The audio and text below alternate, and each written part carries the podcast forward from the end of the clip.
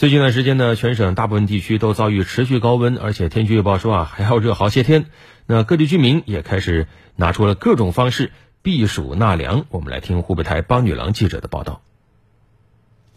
在黄冈市七一路有一台标有“爱心冷饮”字样的冰柜，海报上巨大的“免费”二字十分醒目。在冰柜内，矿泉水摆放的整整齐齐。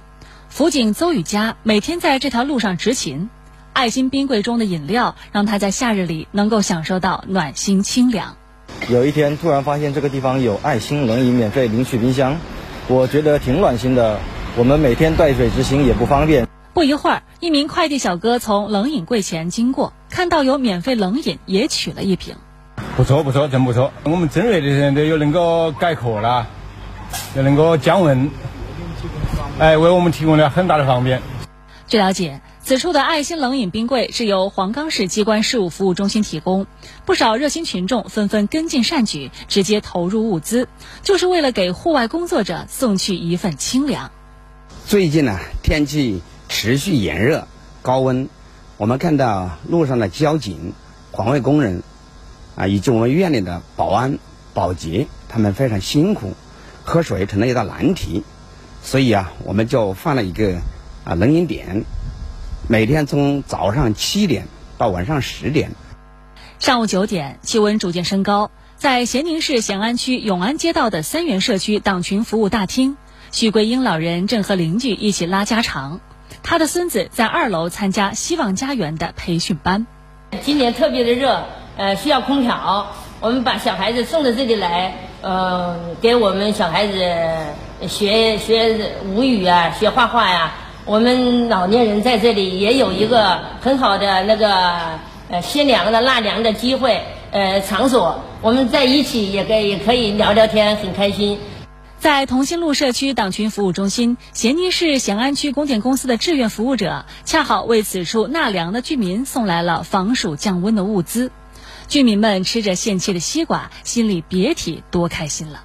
了解到我们同心路社区是市里面安排了六十六个免费纳凉点，现在天气温度也比较高，想呃给群众送一下清凉。据永安街道介绍，其实大部分居民家中都安装了空调，但是除了纳凉避暑的需求，居民还有社交和娱乐的需要。当前持续高温天气，许多老人带着小孩在家中舍不得离开空调。为此，我们永安街道将社区便民服务大厅、小区党支部活动室、红色驿站等二十二处活动室定位了居民纳凉点，又通过开设希望家园，解决了辖区部分儿童无人照顾及防溢水的问题。昨天是中伏的第一天，我省东部地区的城市迎来了一场突如其来的大雨，大家都很关心这场降水会带来降温吗？以及后期的天气如何呢？我们来听湖北台帮女郎记者的报道。清晨，武汉的雷雨大风天气让气温一路狂降。监测数据显示，上午六点，武汉气温为三十一点四摄氏度，而到了八点，仅为二十二点九摄氏度，短短两小时狂降八点五摄氏度。